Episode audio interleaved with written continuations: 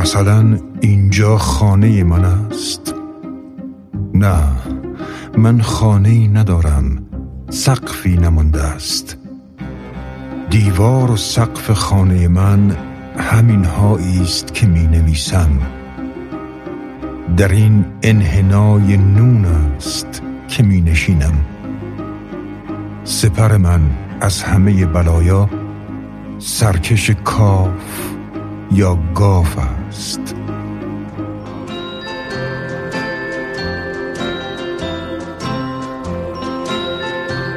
کتاب شنبه شماره سه. مجله شنیداری روایت و داستان. این شماره رو با عشق شروع کنیم. سلام. اینجا در جغرافیای داستان پرسه می‌زنیم. و طبق معمول گپ و گفتی درباره کتاب ها، نویسنده ها و ادبیات جهان. من پروین دشتی همراه فصل نو فصل نو. سلام سلام. اون برف نو احمد. کدوم؟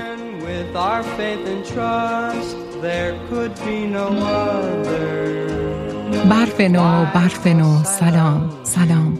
بنشین خوش نشسته بر بام. برف پاکی آورده ای ای از گیرده دیگه برف. احمد چی میگی؟ برف نو واسه زمستونای اینستاگرامه. توی کتاب شنبه فصل نو. حالا چرا شعر شاعر رو خراب کردی؟ همه جای دنیا با اقتباسای ادبی آثار بزرگی رو خلق می‌کنن. آها تو الان اثر بزرگی خلق کردی آره؟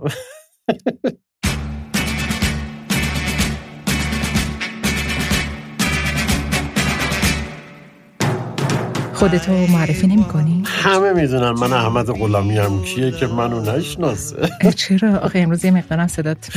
آه من اول بگم این حساسیت نگران نباشید کرونا هم نیستش سرما هم نخوردم اگه یه ذره تو دماغیه فکر بکنید داری. صدای مارلون براندو رو میشنوید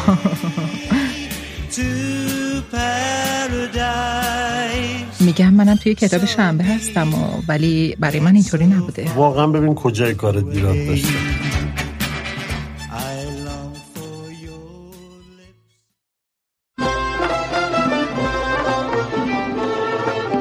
شب یلدارم که گذروندیم. بله ما هم اینجا در ماهاوا یه دور همی کوچیک با همکارا داشتیم. یه ساعتی دور هم نشستیم و گفتیم و خندیدیم و هدیه هم گرفتیم. ما که نگرفتیم. اه. مارشان شما هدیهتو گرفتی خدایی؟ ده ببین داره به سر اشاره می‌کنه. نه. خانم هاشمی لطف کردن به تیم ماهاوا و گوینده ها و ناشرهای همکار هدیه های خوشمزه یلدایی دادن. بله خیلی ممنون از خانم هاشمی. اونو خوردیم تموم شد رفت. اون همه آجیل خوردی تموم شد رفت؟ ببخشید خانم هاشمی ما باید بابت این آجیلی که بهمون دادید به این خانم هم پاسخگو باشیم؟ بابا ضرر داره اون همه آجیل رو یه شبه نباید بخوری. یه گونه ای از آدما هستن که می‌تونن یه آجیلی و اینطوری بخورن. باید بگم اتفاقا این ماه روز جهانی آدمای عجیب غریب رو هم داریم. روزت مبارک آرش خدایی بگو تو آجیلتو تموم نکردی دیشب؟ ببین داره با سر اشاره می‌کنه که آره تمومشم کرده. پس آرش جان روز شما هم مبارک. ما از دو جهان غیر تو عشق نخواهی. خب صدا بردار کتاب شنبه همین آقای آرش رستمی. بله. و مثل اینکه همه ما نیاز به معرفی داریم جز شما. بله سردبیرمونم الهام نظری. هماهنگی و برنامه ریزی سمیه علیپور و marketing محسن دلدار.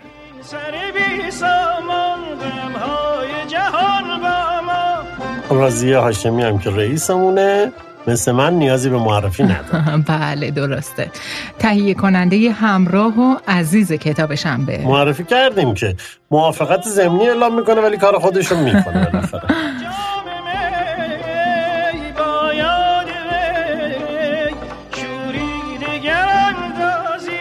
رضا عمرانی، رازیه هاشمی و سپیده مالمیر هم گوینده های همراه ما تو این شماره هستن. از استودیو زمین ماها با کنار شما هستیم. با شماره سه کتاب شنبه. و امیدواریم شماره های قبلی رو شنیده باشید. ها راستی. ما یه پیج اینستاگرام هم داریم برای کتاب شنبه. بله. اونجا خبر انتشار شماره های جدید رو اعلام می‌کنیم. نحوه خریدم توضیح میدیم. بخرید تو رو خدا.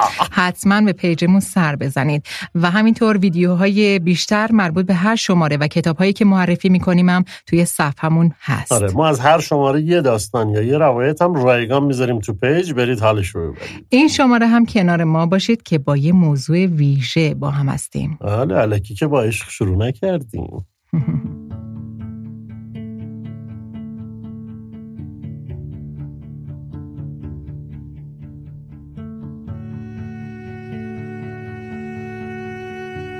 فقط به کاتارینا فکر می‌کرد. به قرار عاشقانهاش در سارایوو در آن کافه کم نور و دنج پایین شهر. گاوریلو پرنسیپ حالا در زندان نه به حزب حاکم فکر می‌کرد نه ولیعهد نه سربستان و نه اتریش مجارستان. حالا عشق در یک سلول سیاه انفرادی هوا را برایش سنگین کرده بود. خیلی از شما گاوریلو پرنسیپ را نمی‌شناسید. حتما کاتارینا را هم نمی‌شناسید. اما داستان ناز کاتارینا و نیاز گاوریلو جهان را دگرگون کرد. کاش می‌شد برای این دو یک بیت فقط یک بیت از حافظ خان که عاشق شوهر نه روزی کار جهان سرآید ناخوانده نقش مقصود از کارگاه هستی. کاش جوان سرب داستان ما به جای آن اسلحه کمری یک شعر عاشقانه در جیب کتش جا می‌داد. کاش او آن روز انگشتانش را به جای ماشه در خرمن گیسوهای دخترک میرخساند اما این چنین نشد تا جهان پیرتر و بیبنیادتر شود. آن روز حوالی ساعت یازده صبح گاوریلو ملیگرای 23 ساله سرب به همراه پنج نفر از رفقا در یکی از خیابانهای اطراف میدان شهر دو اسلحه را از یک رابط تحویل گرفتند و چند خیابان آن طرفتر آرشیدوک فرانس فردیناند ولیعهد امپراتوری اتریش مجارستان را به همراه همسرش ترور کردند. هیچ کس نمی‌دانست این ترور می تواند مسبب کشتن ده میلیون نفر و آوارگی میلیون ها نفر دیگر شود. اگر آن روز گاوریلو کاتارینا را در کافه دنج شهر و در میان انبوه دختران و پسران عاشق پیشه سارایوو تنها نمیگذاشت و به قرار عاشقانه اش می رسید شاید دنیا قرار می گرفت و جنگ جهانی اول آغاز نمی شد. می خواهم برایتان از عشق بگویم از جهانی با گزاره های عاشقانه از زلف یار و رهاییش در موسیقی باد از جهانی که همیشه با عاشق شدن هر کسی در عالم یک بار از حرکت باز می از تپش نامتعارف قلب و از بلا و دردی که هنوز با این همه پیشرفت بشر هنوز درمانی ندارد جهانی که در آن اسکندر مقدونی، چنگیز مغول، آدولف هیتلر و خیلی های دیگر جایی ندارند. دلم برای آنها می سوزد که عاشق نشدند و جهان را به خاک و خون کشیدند. دلم برای اشاق بیشماری که در این بیعشقی آنها از بین رفتند هم می سوزد. کاش اینها هم عاشق می شدند و دیگر گلوله شلیک نمی شد. کاش اینها هم عاشق می شدند تا مادری بی فرزند نمی شد. کاش اینها هم عاشق می شدند تا فرزندی بی پدر نمی شد. کاش اینها هم عاشق می شدند تا هواپیمایی در آسمان به قاصدک های بیوزنی بدل نمی شد. تا برای جهان بالاتر از ما خبر بیرحمانی های من را نمی بردم. اما جهان همیشه در کنار حماسه های عاشقانش پر بوده از روایت قصاوت های مایی که عاشق نشدیم. راستش این روزها خیلی دلم می‌گیرد. دلم از این دنیای بی سر و ته می‌گیرد. اما باز هم صدای کسرایی به گوشهایم لشکر کشی می کند و می‌خواند که تا دوست داریم. تا دوست داریم. تا دوست دارم تا دوست دارمت. تا اشک ما به گونه هم می چکد ز مهر تا هست در زمانه یکی جان دوستدار. دوستدار. کی مرگ می تواند می؟ نام مرا بروبد. از یاد روزگار. بسیار گل که از کف من برده است باد. اما من غمین گلهای یاد کس را پرپر نمی کنم. من مرگ هیچ عزیزی را باور نمی کنم. می ریزد یک روز برگ من یک روز چشم من هم در خواب می شود. زین خواب چشم هیچ کسی را گزیر نیست. اما درون باغ همواره عطر باور من در هوا پر است.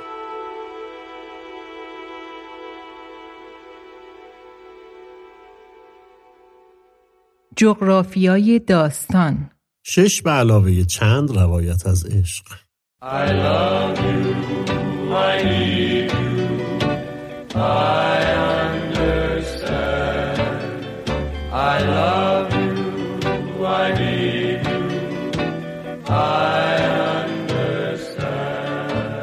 کل این شماره و بخشاش مربوط به موضوع جغرافیای داستانه. جغرافیای این شماره رو با موضوع عشق در ادبیات شروع می‌کنیم.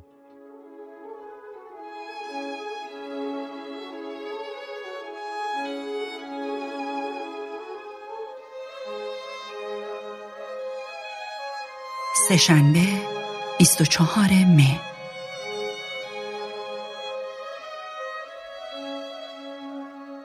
شاهی عزیزم. قربانت بروم. هرچند نامه نوشتن با این حالی که من دارم کار احمقانه است اما انگار جز نوشتن هم چیزی راحتم نمی کند. آنقدر بدان که تمام این سه روز را در یک حالت کابوسوار وحشتناک گذراندم. با استخوانهای پوک و اعصاب کشیده و استراب گمگشتگی و غم گم کردگی و فشاری فلج کننده در قلب و نگاهی بی علاقه در چشم و روبرو شدن مداوم با این پرسش تلخ که اصلا بی تو بی تو بی تو چه می‌تواند باشد؟ چه معنی می‌تواند داشته باشد؟ چه به من میبخشد؟ بی تو که ببینم که با من میایی که با من تماشا می‌کنی که با من می‌بینی که با من میبویی که با من دوست میداری. آهای عزیزم عزیز درینم مایه همه خوشی ها و شادی هایم بگذار که ننویسم. سفر هرچه بود تمام شد. حالا در روم هستم زیر آفتاب و میان مجسمه ها یک هتل گرفتم نزدیک استازیون ترمینی. آنقدر شلوغ است که ترجیح می دهم تمام روز را در خیابان زندگی کنم. با تمام عادات و مشخصات زندگی اردویی. صبحها توی بالکنها ورزش می کنند. شبها توی بالکنها آواز می‌خوانند و صدای کشیده شدن سیفون توالت ها یک لحظه هم قطع نمی شود. خیابان هم پر است از توریست و ماشین هایی که در بلندگوها برای کاندیداهای احزاب مختلف تبلیغ می کنند. آخر فصل انتخابات است.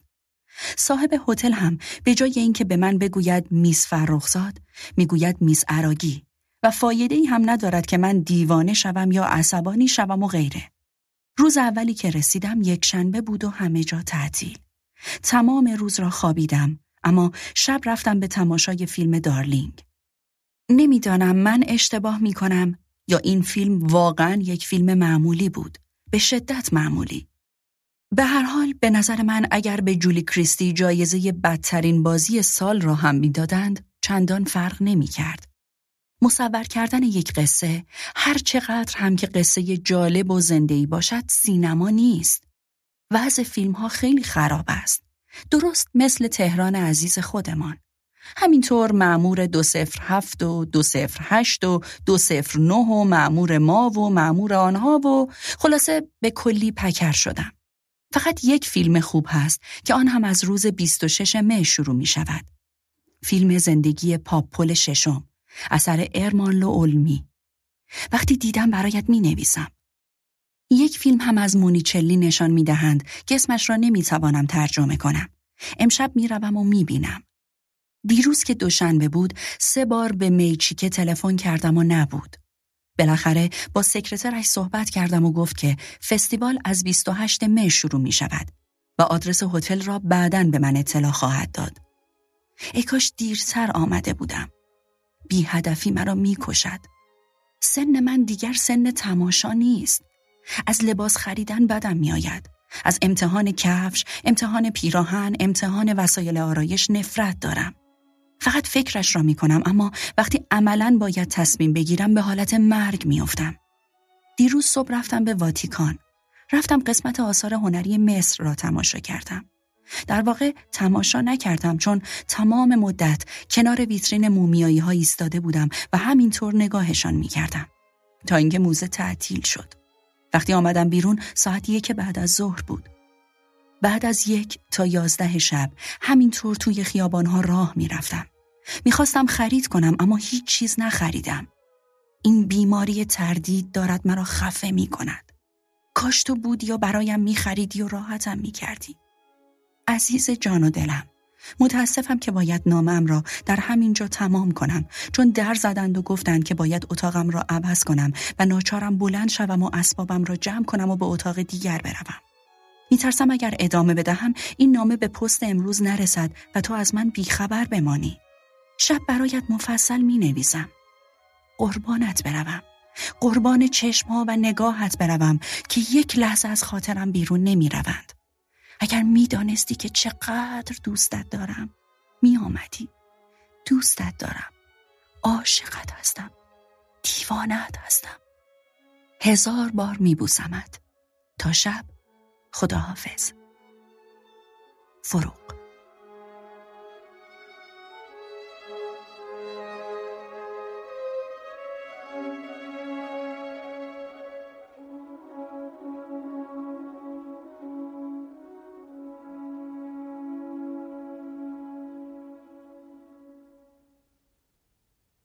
آنگاه خورشید سرد شد و برکت از زمین ها رفت و سبزه ها به صحراها خشکیدند و ماهیان به دریاها خشکیدند و خاک مردگانش را زان پس به خود نپذیرفت.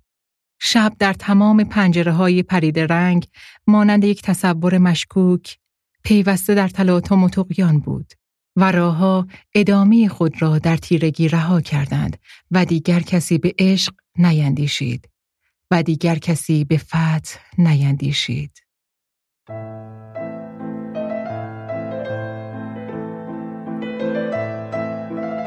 هشتم دیماه سال روز تولد فروغ فرخزاد نامه ای هم که با صدای رازیه هاشمی شنیدین یکی از نامه های عاشقانه که به ابراهیم گلستان نوشته بود وقتی برای فستیوال فیلم اروپا رفته بود و یه مدت از هم دور بودن. این نامه ها دو سه سال پیش فکر می کنم جمع آوری شد و مثل اینکه خود آقای گلستان در اختیار فرزانه میلانی گذاشته بود برای انتشار. یه مستندی هم سال 80 ناصر سفاریان از زندگی فروغ ساخت که اونجا هم به این ماجرای عاشقونه اشاره شده بود. این ماجرا هم البته سر دراز داره از پرویز شاپور و گلستان تا کامیار و کاوه. بله و اسم این مستند سرد سبزه. مستند خوبی هم هستش. پیشنهاد می‌کنم که حتما ببینیدش. از این نامه های عاشقانه در ادبیات کم نداریم. بله. خودشون هم پر از قصن مثل نامه های کافکا به فلیسه یا نامه های چخوف به اولگا یا داستیفسکی به آنا. و تو نمونه های ایرانی هم نمونه درخشانش سیمین دانشور و جلال. نامه های واتسلاو هاول به همسرش هم جزو نامه های عاشقانه است. خیلی هم درخشانه. هاول زندانی سیاسی بود و از زندان برای همسرش اولگا این نامه ها رو نوشته. روایت داستانی و تاریخی همزمان محمد چرمشیر هم نمایشنامه میبوسمد و اشک رو بر اساس همین نامه ها نوشت. عنوان نمایشنامه جمله که حاول آخر هر نامه به اولگا میگه. چه جالب اجرا شده این کاره؟ بله سال 82 محمد عاقبتی این کار رو روی صحنه برد و نمایش برتر اون سال هم شد.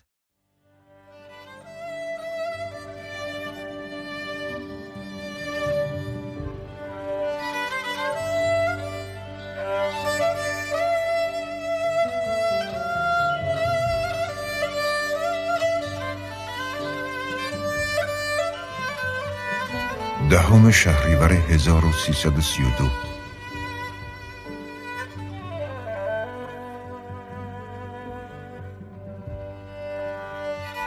تاهره بسیار قشنگ و بسیار عزیز برای هزارمین بار می‌گویم سعی کن مرا بشناسی.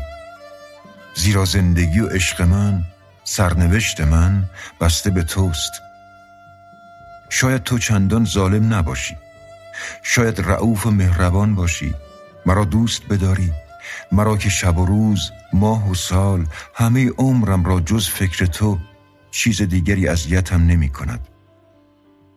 دوست قشنگم این نامه سومم است که نوشتم و تا زنده هستم خواهم نوشت. اگر قادر باشم در قبر هم آسوده نمی نشینم نامه می نویسم. اگر قادر باشم اسکلت بی جان و موریان خورده من برای عشق مردم اشک خواهد ریخت. اسکلت سخت و بدون گوشت من هماغوش با جغت ها و خفاش ها برای تو تاهری عزیز گریه خواهد کرد. گوش کن من خواهم مرد تو نیز خواهی مرد. تو و من نیست خواهیم شد. منی که حالا برای تو نامه می نویسم خواهم پوسید. پستانهای برجسته تو نیز زیر خاک ها خواهد پلاسید. چشمان گرد و ابروان پرپشت من زیر خاک ها دفن خواهد شد. موهای زرین تو در زیر تل خاک ها نیست خواهد شد. بیا عشق مرا بپذیر تا وقتی میمیرم با عشق و لذت بمیرم. بیا تاهره زیبا عشق پر عظمت مرا بپذیر. مرا دوست بدار تا روح من و تو در آن دنیا به هم بچسبد.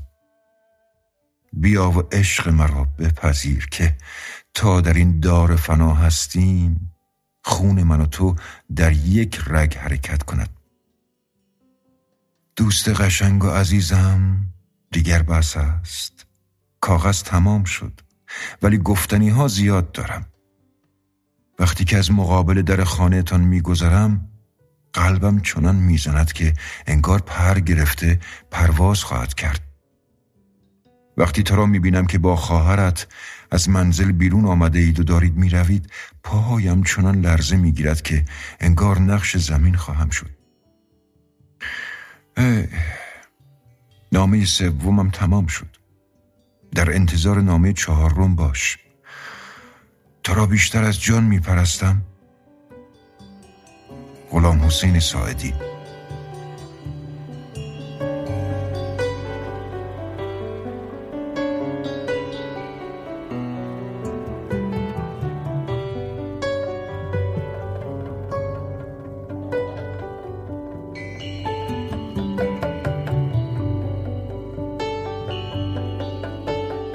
غلام حسین سایدی 13 سال عاشق طاهره کوزگرانی بود. بله نامه های بی جوابش هم در طول این 13 سال نوشته. فرزاده طاهره که این نامه ها رو بعد از مرگ خالش آماده چاپ کرد یه بار گفت این عشق سالها پنهان بود و به خاطر اعتقادات سیاسی خانواده ها این دو به هم دیگه نرسیدن. یکی طرفدار مشروطه بود و یکی مخالفش. تاهره هیچ وقت هم ازدواج نمی‌کنه. توی یکی از این نامه ها هم یک صفحه کامل ساعدی فقط اسم تاهره رو نوشته بود. تاهره تاهره تاهره خیلی قشنگه که در جلد کتابش هم از روی همین نامه استفاده آره کرد. با دست خط خودش. نامه ای هم که با صدای رضا عمرانی شنیدین یکی از نامه های سایدی به تاهره بود. جدا از رمان های عاشقانه یه سری روایت هم هست که ماجرای عاشقانه زندگی خود نویسنده هاست. ما تو این شماره می‌خوایم شش تا از این روایت ها رو تعریف بکنیم. بله.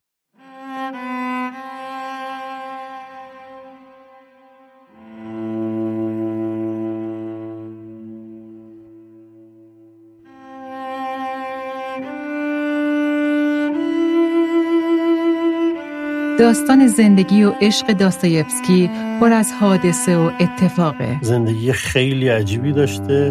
ما یه بخش کوچیکی ازش رو با هم مرور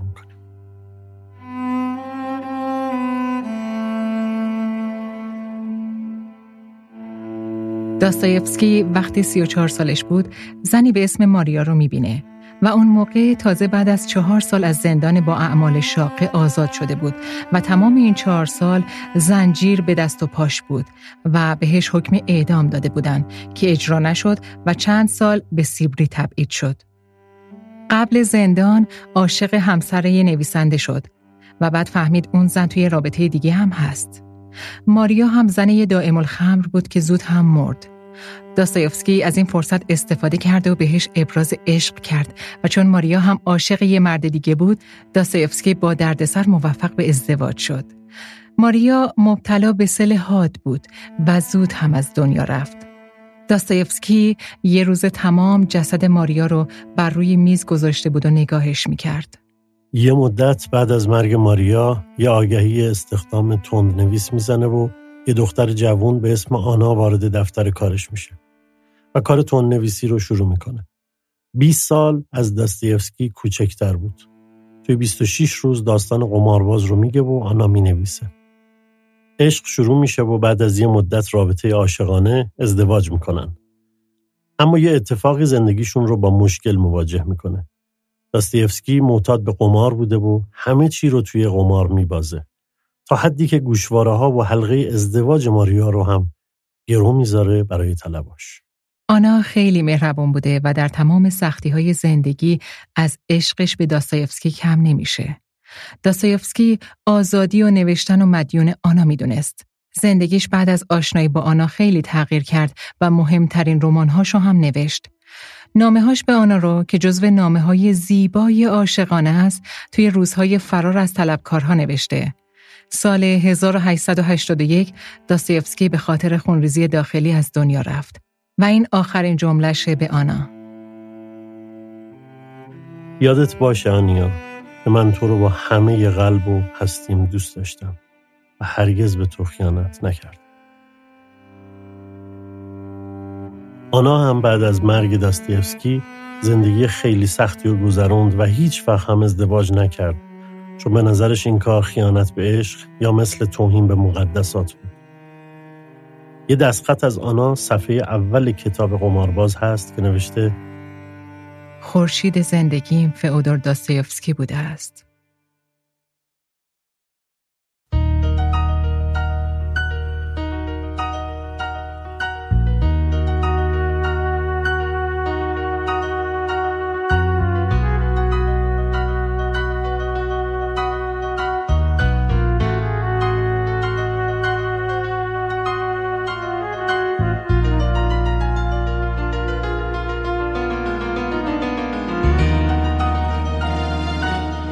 29 دی ماه تولد فرهاد مهراده با صداش یادی کردیم ازش. شعرش از نیما یوشیجه. ببین از پایان پاییز و شروع برف به کجا می‌رسه. واقعا زیباست. بله شما از برف به کجا می‌رسه نیما به کجا؟ من که مثل شما ادعایی ندارم. برفو که خراب کردی عشق خراب نکن لطفا.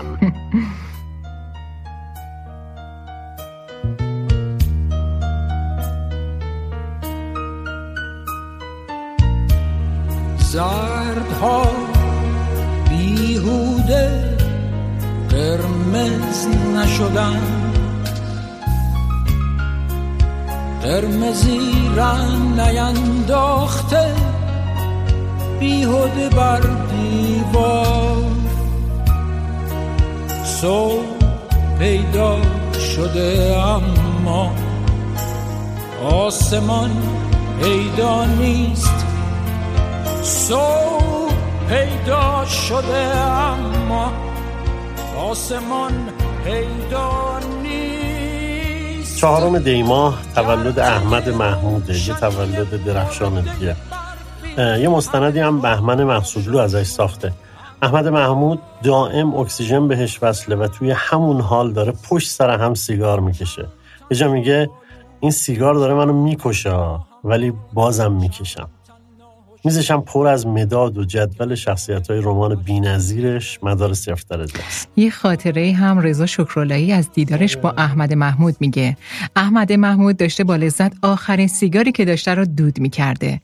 رضا شکرالایی بهش میگه من یه پاکت دارم. نگران نباشید. احمد محمود میگه نمی‌گفتی بهتر بود. لذت دود کردن آخریشو از بین بردی. نمیشه گفت چطور شد که نویسنده شدم هدایت یه داستان داره به نام فردا. من اولین داستانی که توی زندگی خوندم این داستان رو خوندم اینم در سال مثلا سی فرض کن.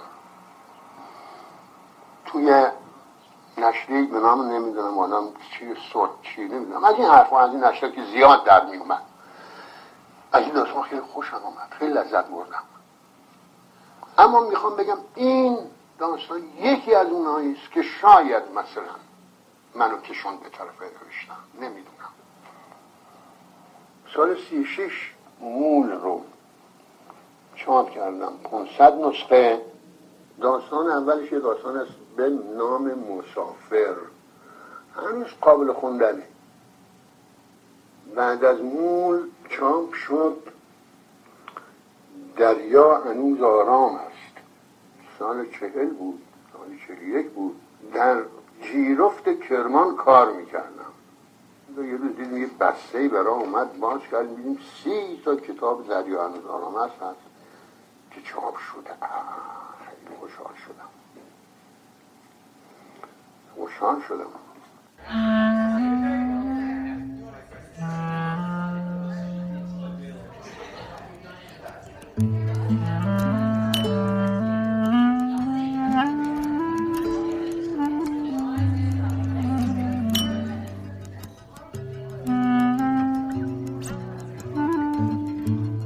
ویرجینیا وولف هم یه روایت عاشقانه عجیب داره. آره انگار سایه یه سردی همیشه توی زندگیش بوده و همزمان تا آخر عمر کنار همسرش زندگی کرده. داستان از این قراره که ویرجینیا لئونارد وولف رو چند باری توی مهمونی ها و دورهمی ها دیده بود. لئونارد جوون خیلی سخنور و جذابی بود. توی 22 سالگی یه شب با هم قرار شام گذاشتن. ویرجینیا توی کودکی یک اتفاق بد رو توی زندگی تجربه می‌کنه. بعد از مرگ مادرش برادر ناتنیش بهش تجاوز می‌کنه. واسه همین از رابطه جنسی فرار می‌کرد و همیشه نیاز به مراقبت مادرانه داشت. توی اون ملاقات لئونارد متوجه سردی برخورد ویرجینیا شد. لئونارد برای شغلش هفت سال انگلیس رو ترک کرد اما اون دیدار توی ذهن جفتشون پررنگ پررنگ بود. تو این هفت سال هیچ کدوم وارد رابطه عاشقانه نشدن. لئونارد هم مدام از راه دور سراغش رو می‌گرفت که مردی و ملاقات کرده یا نه. لئونارد بعد از هفت سال برگشت. خبرش به گوش ویرجینیا رسید و براش نامه نوشت و خواست همدیگر رو ببینن. اونها سال 1912 با هم ازدواج کردن. هشت سال بعد از اولین شامشون. یه ماه اصل زیبا رفتن و زندگیشون شروع شد. اما آروم آروم همه چیز به هم ریخت. افسردگی های ویرجینیا شروع شد و به فکر خودکشی افتاد. و لئونارد از یه جایی به بعد متوجه شد که شبیه همون مراقبیه که ویرجینیا احتیاج داره.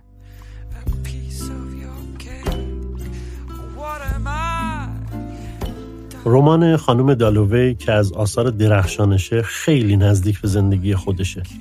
بعد از یک خودکشی با قرص خواباور که منجر به شستشوی معده شد لئونارد دیگه تنهاش نمیذاشت. چون دوری طولانی از ویرجینیا و بستری کردنش توی آسایشگاه براش سخت بود. با گسترش جنگ ترس هر دوشون نسبت به اشغال خاک انگلیس زیاد شد و با هم تصمیم گرفتن اگه این اتفاق افتاد خودکشی کنن. یه سال بعد موقع شروع یه فروپاشی ذهنی دیگه ویرجینیا یه نامه‌ای برای لئونارد نوشت. جیبهاشو پر از سنگ کرد و خودش رو توی رودخونه غرق کرد.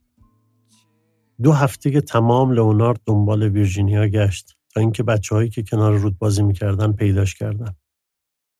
این نامه قبل از خودکشی ویرجینیاست. عزیزترینم حس می کنم که بیشک دوباره دارم دیوانه می شوم. گمان می کنم دیگر نمی توانیم یکی دیگر از آن دوره های وحشتناک را تاب بیاوریم. تو مرا بی نهایت خوشبخت کردی. برای من تمام آن چیزهایی بودی که کسی برای دیگری می‌تواند باشد. گمان نمی کنم دو انسان بتوانند خوشبختتر از این شوند.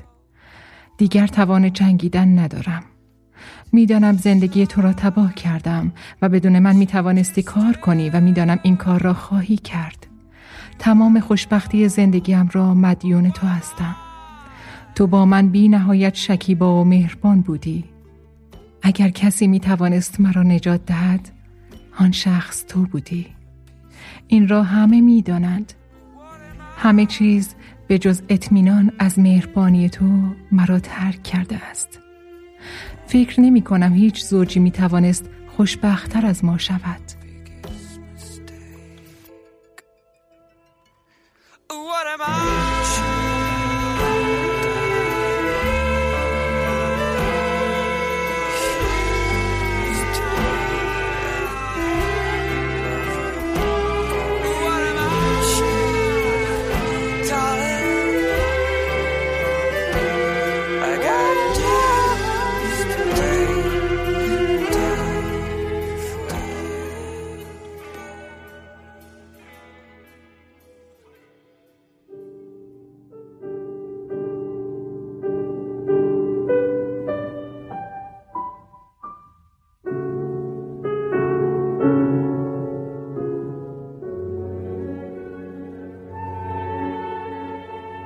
هوای روی تو دارم نمیگذارندم. مگر به کوی تو این ابرها ببارندم؟ مرا که مست توام این خمار خواهد کشت.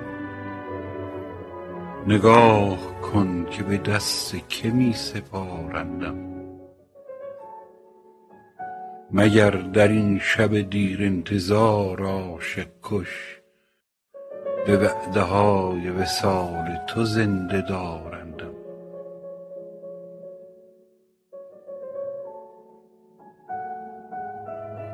غمم نمی خورد ایام و جای رنجش نیست.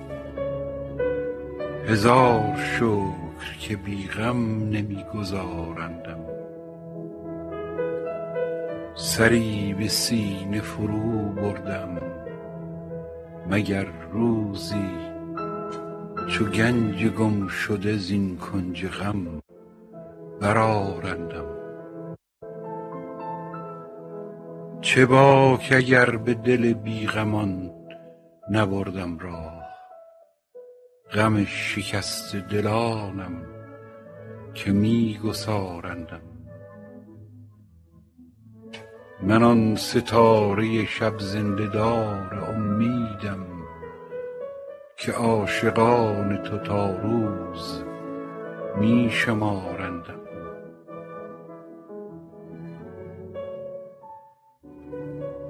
هنوز دست نشسته است غم ز خون دلم. چه نقش ها که از این دست می نگارندم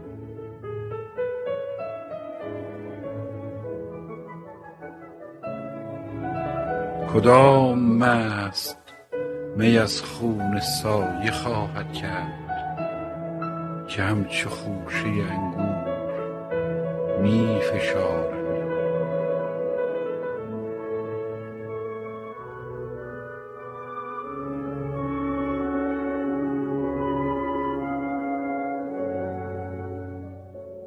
صدای امیر هوشنگ ابتهاج رو شنیدین. نمیشه در مورد عشق حرف زد و صحبتی از غزلهای بینظیر ابتهاج نکرد. کلا ادبیات ایران پر از عاشقان است به خصوص شعرهای کهن فارسی. بله غزلیات سعدی و حافظ تا اشعار نظامی و داستانهای منظوم معروفش و خیلی های دیگه. یه زمانی توی کتابهای فارسی مدرسه نمونه های خوبش بود.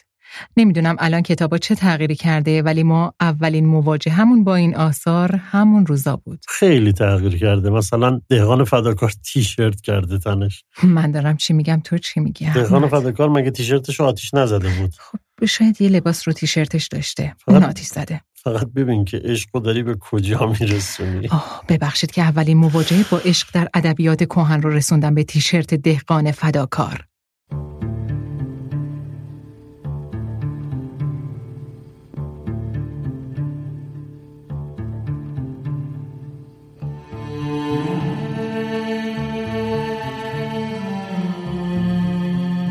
اولین تجربه شکست عشق توی زندگی دی اچ لارنس شروع جوانیش بود.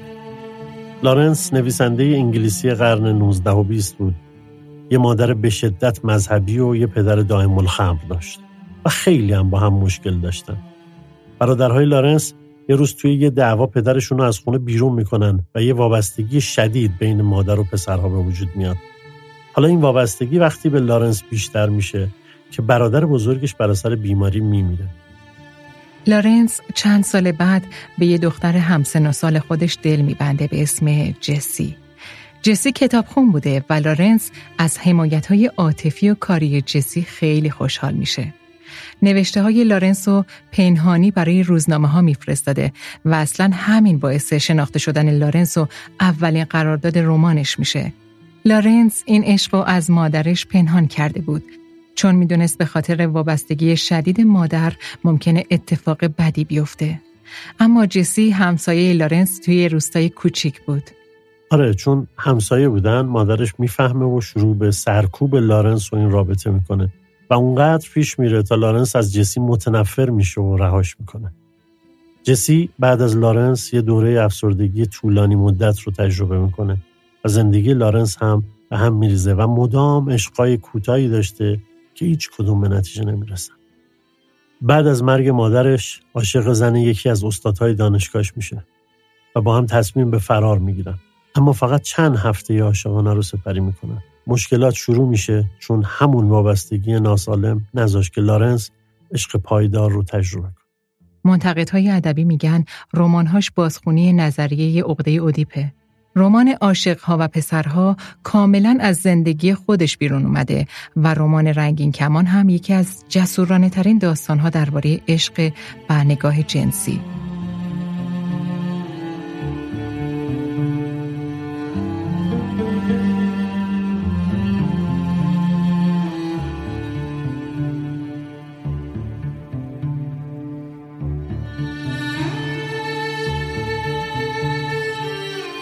من معتقدم همه آدما باید عاشق باشن که این چیزیه که الان خیلی خیلی زیاد بهش احتیاج داریم میشه با دیدگاه های مختلف بررسیش کرد؟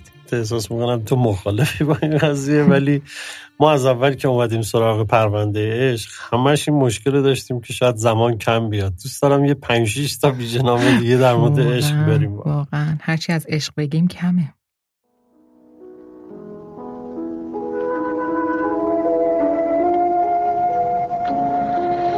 کلاقی که پرید از فراز سر ما و فرو رفت در اندیشه آشفته ابری ولگرد و صدایش همچون نیزه کوتاهی پهنای افق را پیمود.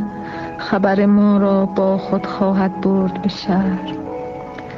همه می‌دانند همه می‌دانند که من و تو از آن روزنه سرد عبوس باغ را دیدیم.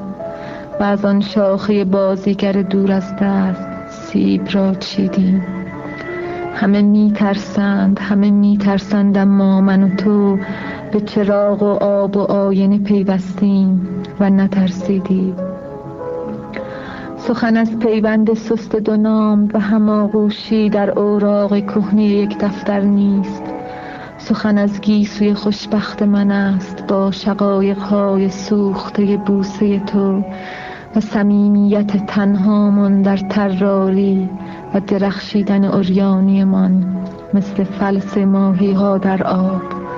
سخن از زندگی نقره‌ای آوازی است که سهرگاهان فواری کوچک می‌خواند ما در آن جنگل سبز سیال شبی از خرگوشان وحشی و در آن دریای مضطرب خونسرد از صدفهای پر از مروارید و در آن کوه غریب فاتح از عقابان جوان پرسیدیم که چه باید کرد.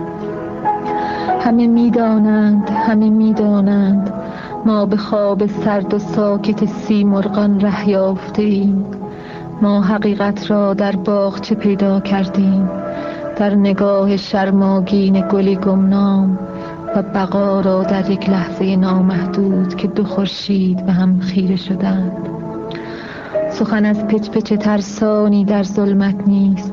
سخن از روز است و پنجره های باز و هوای تازه و اجاقی که در آن اشیاء بیهوده می سوزند و زمینی که ز کشتی دیگر بار است و تولد و تکامل و غرور. سخن از دستان عاشق ماست که پلی از پیغام عطر و نور و نسیم بر فراز شبها ساختهاند به چمنزار بیا به چمنزار بزرگ و صدایم کن از پشت نفسهای گل ابریشم همچنان آهو که جفتش را پرده ها از بغزی پنهانی سرشارند و کبوترهای معصوم از بلندی های برج سپید خود به زمین می نگرند.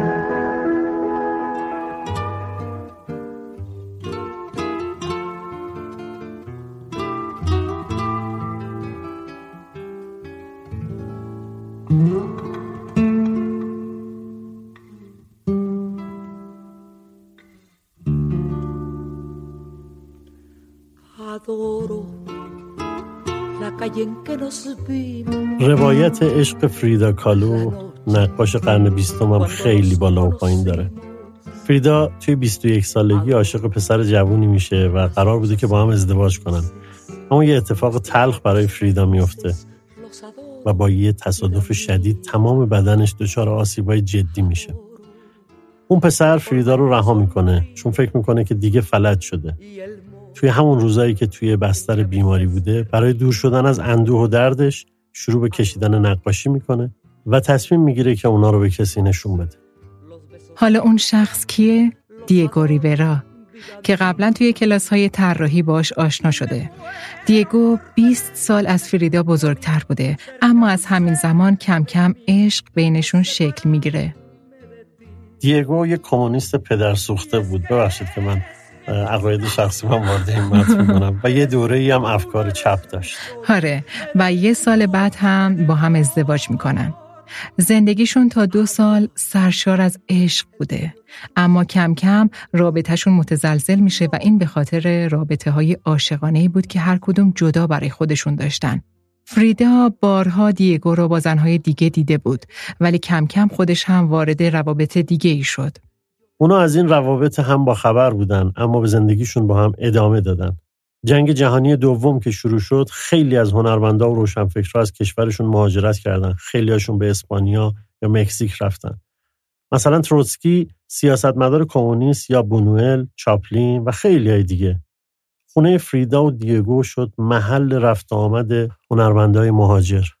یکی از کسایی که فریدا اون زمان رابطه عاشقانه کوتاهی رو باهاش شروع کرد همون لئون تروتسکی معروف بود که به خاطر فعالیت سیاسی به مکزیک فرار کرده بود تا مدتی پنهان بشه و در نهایت ترور شد و یکی از ضربه های روحی فریدا همین اتفاق بود. و دیگری پولتگارد همسر اول چارلی چاپلین چاپلین هم چون یهودی بود توی دوره جنگ مدتی همراه خانوادش مهاجرت کرد و این شروع گرایش های همجنس گرایانه در رابطه عاشقانه برای فریدا بود. چیزی که باعث شد فریدا دیگه نتونه این رابطه ها رو تحمل بکنه این بود که یه روز متوجه شد خواهرش کریستینا با دیگو رابطه داره. اونا از هم جدا شدن اما گاهی انگار جدایی توی بعضی رابطه های عاشقانه برای دو طرف نشدنیه. اونها به پیشنهاد دیگو دوباره با هم ازدواج کردن و تا پایان زندگی سخت فریدا با هم دیگه بود.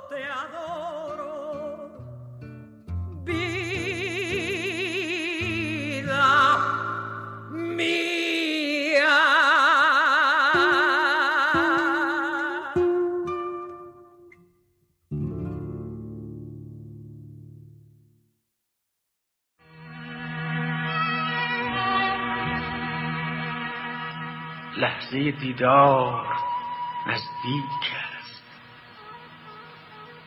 باز من دیوانم مستم. باز میلرزد دلم دستم. باز گویی در جهان دیگری هستم.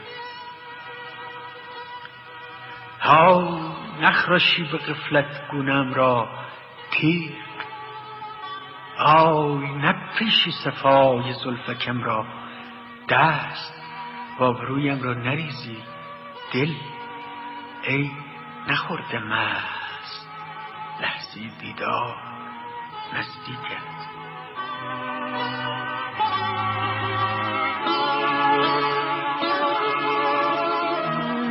صدای مهدی اخوان سالس رو شنیدیم الان هم بشنویم از عشق زندگی کامو که میگن کاموی بعد از دوره عاشقی با کاموی قبلش خیلی فرق می‌کنه. فکر می‌کنم البته همه آدما همین باشن. خیلی منحصر به کامو نیستش. مثلا خود من.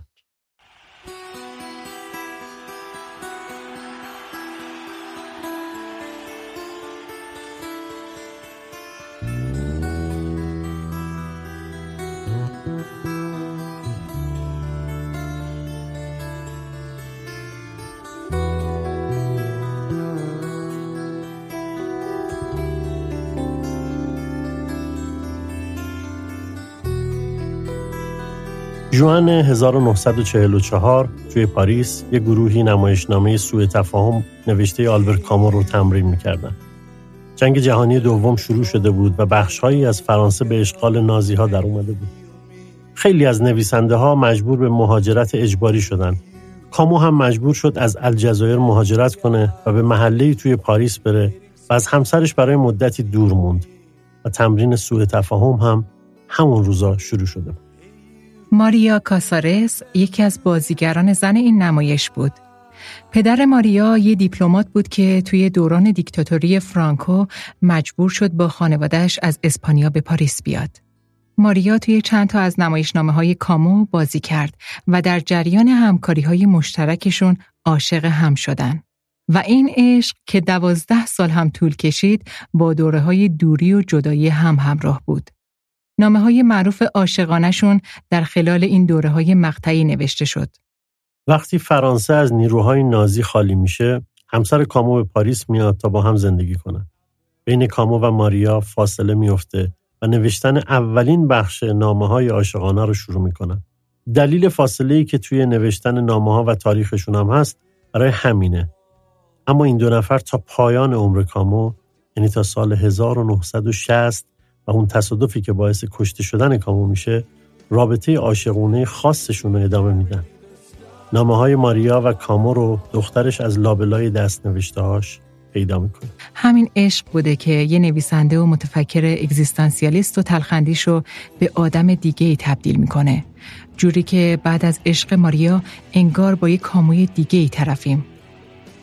عشق ماریا جهان را فتح نمی کند اما خودش را چرا؟ تو خوب میدانی. تو که قلبت چنین سزاوار ستایش است که ما خوف انگیزترین دشمنان خودمان هستیم.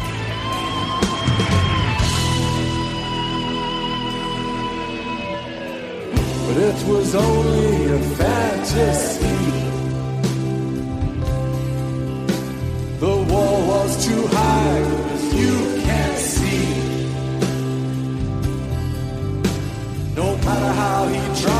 he could not break free. And the world ate into his brain.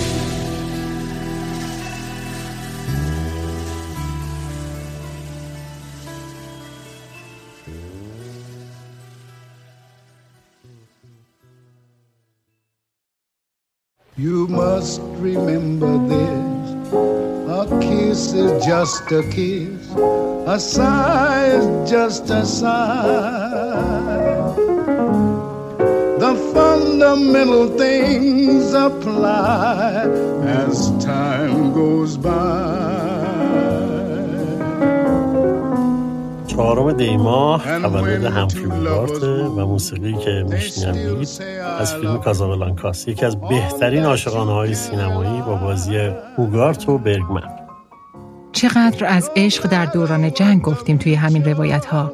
کازابلانکا هم یکی از بهترین نمونه های سینماییشه. یکی از فیلمسازایی که توی کمدی رومانتیک هم بی‌نظیره و در سینمای کلاسیکه بیلی وایلره. واقعا نمیشه از شاهکاراش مثل آپارتمان و ایرما خوشگله و خیلی کارهای دیگهش گذشته. من خودم همیشه پنجتای اصلی تاپتنم از بیلی وایلره که اصلا به نظرم عشق رو تعریف کرده توی سینما.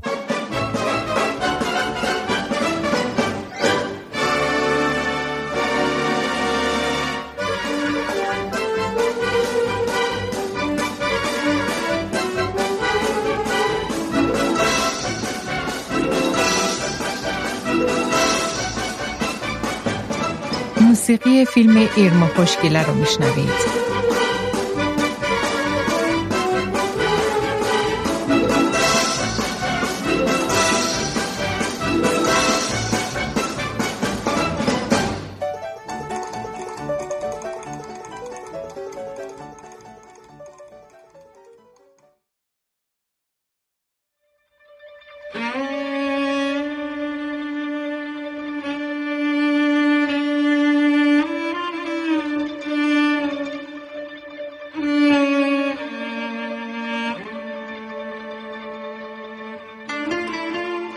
رسیدیم به روایت عاشقانه ای که من خیلی خیلی دوستش دارم. بله عشق نزار و بلقیس. نزار قبانی شاعر عرب هم زندگی عاشقانه تلخی داره. نزار توی دانشگاه حقوق خوند اما بعد از تموم شدن دانشگاه کارش رو به عنوان دیپلمات شروع می‌کنه و مدام سفر میره. خودش میگه درگیر شدن با قوانین حقوقی شبیه یک وزنه سنگین روی سینش بوده.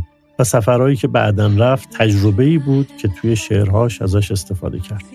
یکی از اتفاقهایی که توی زندگی شخصش افتاد و اونو به سمت شعر و گفتن از زنها کشوند خودکشی خواهرش بود که به خاطر نرسیدن به معشوقش تصمیم گرفت به زندگیش پایان بده و این روی نظار خیلی تاثیر گذاشت. دقیقا چون سنت ها و تعصبات باعث این اتفاق شده بود. خود نظار همیشه اینو می‌گفت که این سنت ها باعث میشه که آدما از عشق بیزار بشن.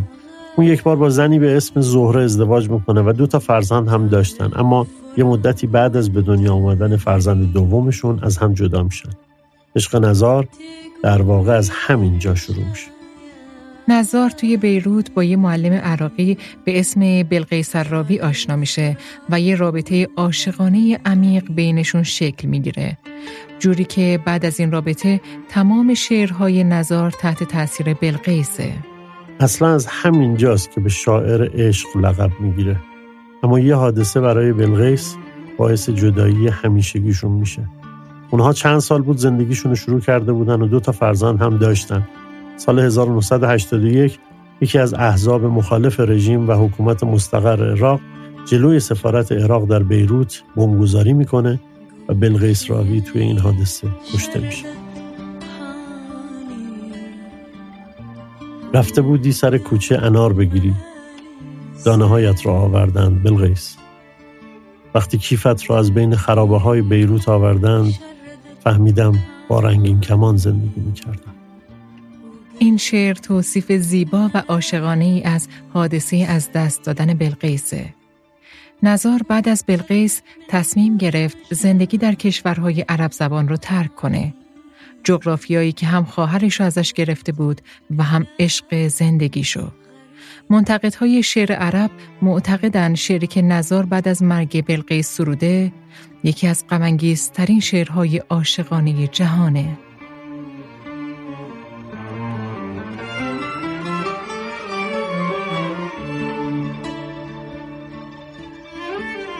بلغیس اندوه تو در استخوانهایم رخنه کرده. فرزندانمان نمی‌دانند که بر من چه میگذرد. خود نیز نمی‌دانم. به آنها چه بایدم گفت؟ آیا لحظه ای دیگر شادمانه از راه خواهی رسید و بر در خواهی کوفت؟ آیا دیگر بار جامعه های زمستانیت را در خواهی آورد؟ بلغیس پیچک های سبز تو بر دیوار می گریند و تصویرت بر آینه ها و پرده ها هنوز در نوسان است. حتی سیگاری که روشن کرده ای خاموش نیست و دودش از رفتن باز ایستاده است. بلغیس اعماقم از اندوه سرشار است و در دیدگانم بیخوابی منزل گرفته است. چگونه روزها و رویاهایم را گرفتی و فصلها و باغچه ها را رها کردی؟ بلغیس ای محبوب من ای شعر من ای روشنایی چشمانم چگونه توانستی از من بگریزی؟